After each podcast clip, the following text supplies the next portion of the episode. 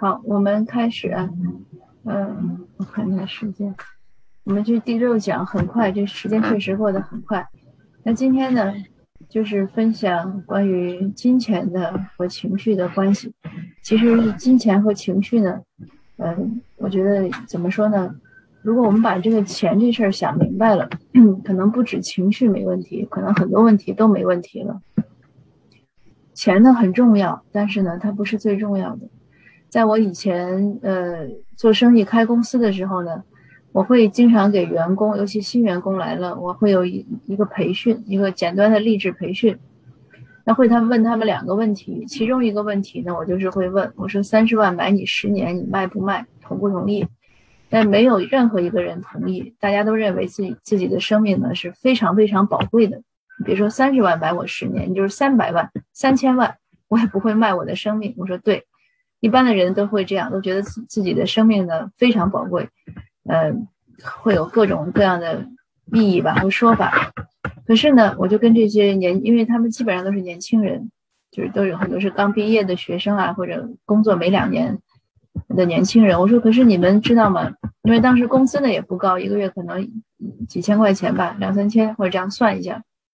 就是我算出来十年，我说你十年的工资可能是三十万，但是呢，如果你只是为了赚这份工资来上班，做一天和尚撞一天钟，到点上班到点下班，多一分钟我也不想干。倒不是说加班呀，我也认为加班不是那么好，关键是用心不用心。很多人呢，我说你人坐在这儿，可是你让做什么做什么，让做什么可能还做不好，就支一支动一动，态度很有问题。而且完成工作呢，基本上都是一种我做了，呃，你别说我，或者说我做了没做成，就是他没有一个主动性，他没有想去怎么去改进这个工作，呃，怎么能做得更好，或者怎么能想到说，哎，这个这个你给我布置任务时你还没说到的，或者你欠缺的这些，他们都不想，很少有人想，基本上就是一种完成任务的状态。所以我就讲，我说如果你只是这样的状态。尽管你认为你的生命很宝贵，但是其实你就是在出卖你的生命。三十万卖你十年，因为你在你的工作，因为一个人的工作中，我们想，我们一天二十四小时，那吃喝拉撒睡可能至少要十几个小时吧。我想十二个小时，这个是基本的。那你剩下十二个小时，你八个小时都用来上班，这还是你不加班的情况。所以上班是在你清醒状态中的一个非常大的比重，这就是你的你的生命的主要部分呀。那如果你不认真对待这个时时间，你只是为了去赚钱，为了你的工资，可能还算着说，哎，有的人可能还算点小花账，因为我给你做这么多活儿，你给我奖金够不够啊？你给我工资够不够啊？那我为什么要给你做这么多活儿呀？还有人是这样的心态，说你这个状态呢，就是在卖你的生命，就三十万，因为你没有任何收获。那如果你换一种心态去工作，你不是为了赚钱去工作，你是为了工作去工作，你为了自己的兴趣，为了自己的愿景，为了自己的抱负，或者就是为了培养自己的能力。这个事儿，老板让你做 A，你没做到，你要想想为什么没做到，或者你做到了，你要想想你能不能做到 A 加。如果你态度是这样的，你是为了把事儿做好，我们说不计成本，不计代价，我就是为了要把事儿做好。那只有这样的态度下，才不是在出售生命，否则那就是在卖自己的生命，因为你是明码标价的嘛，你在算这个算这个价格嘛。这个这个就像说，有的人说爱情，呃，不不能出售，可是有的人呢就会觉得，哎，这个先生赚钱多一点，可能太太对他就好一点；先生赚钱的不多，或者不能满足太太的愿望，太太就。态度不好，对这个生活就有抱怨了，这是一个道理，其实就是在在在卖你的爱情，或者在卖你的婚姻。那多当然更深的隐身我们就不说了。所以当我们在鄙视一些人在出售自己的什么什么的时候，我们自己是不是做的更好呢？我们是不是没有去出售自己的生命啊、感情啊，或者怎么样？有的人交朋友也是这样，就是利益关系。哎，你对我有帮助，我就跟你交往。你对我没帮助，那就算了，那你就是在出售自己的友谊吗？那和我们说出售自己的就是身体，那有什么区别呢？没有什么区别。所以呢，我说这种问题呢，大家只要把这个道理想开了，你好多事儿就不是事儿了。不是说我们工作不要赚钱，而是说我们工作不是为了赚钱，或者赚钱不是唯一的目的。你像我写作，有时候有人就会说：“哎，你帮我写点什么，我给你钱。”我说我不要，为什么呢？我写稿，我发表，那我拿稿费、拿版税，这是应当就是应当应分的，这是必须的。那除非你是一个慈善杂志，你也不接广告，你完全就是呃为了推文章，那我支持可以。但如果一般的媒体都是接广告的，那你有运营，那你发我的文章给我稿费当然是应该的。可是呢，如果有人说，我给你多少钱，你来给我写个什么？那我是不愿意的，因为我说，当然我写作是很认真的嘛。那我不是说给你随便写，我说我写作是用我的生命在写作。你给我多少钱，你让我去写，那就相当于我在卖我的，我在我在出售我的生命。我说这个是我不愿意做的事情。就工作也是这样，不是说我们工作，呃，我们都是都是 volunteer，不要拿工资，我们拿工资，拿奖金，拿分红，拿股份，这都是应该的。可是你呢？不要把它作为一个最终的目的，或者至少不是一个唯一的目的。那也可以说，我在赚钱的时候，我要提高能力；我在赚钱的时候，我要把这事儿做得更好。呃，我要赚钱的时候，我可能更能实现自己的一些愿望。呃，是本着是是为了自己的一些兴趣，就是满足自己的心意，或者可能工作 A 和工作 B，大概呢 A 可能薪水更高，但是 B 呢更是你想做的。那你就可以有一个权衡。那如果是我呢，我可能选择 B，只要我的温饱问题啊，就像刚才安吉拉老师说，那温饱安全是基本的。那只要我的温饱不是问题，我能照顾家人，那我可能宁愿选择 B。那前些天呢，也有一个小朋友问我，我可能也讲过这个例子，就是他要是接着读博呢，还是硕士毕业之后就去上班？我说你既然是是奔着要读书出来的，他出国嘛，那你就把书读完了。你你就必须要有一个牺牲。你如果为了读书，那你就找一个，呃，能维持你生活的工作，不要占用太多时间，而不是要以去赚钱为目的。所以，我们就是做每个事情呢，如果把这个道理想通了，可能好多事儿呢，就就工作中啊，或者做生意啊，或者呃和人一些相处的矛盾啊，它就会少。呃，因为利益这个事儿呢，确实是一把刀。如果你想的太多呢，它容易割伤我们。那另外呢，就是生活，就是不要以消费为目的去生活。生活当然是消费了，每天要花钱。那你去哪儿干什么，买个菜呀什么，人家也不会白给，所以要花钱。但是我们花钱呢，是为了生活，而不是生活为了花钱。这个怎么讲呢？也有一个真实的故事。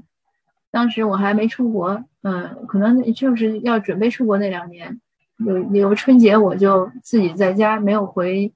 没有跟我先生回回他们老家过年，我自己在北京待着复习雅思。我有一个朋友呢过来看我，嗯，拿了点茶叶，嗯，普洱茶过来喝。然后我当时我也有茶呢，我就给他泡。然后呢，他就说了一句话，他说：“你这茶肯定不如我的茶好。”哎，我说我都刚给你泡，你都没喝呢，你这个看这汤色就能看出来，你这够神的呀！我说你这个茶道这么精深了。这我这茶一万块钱一斤。哎呦，我说你这个，我当时就乐了。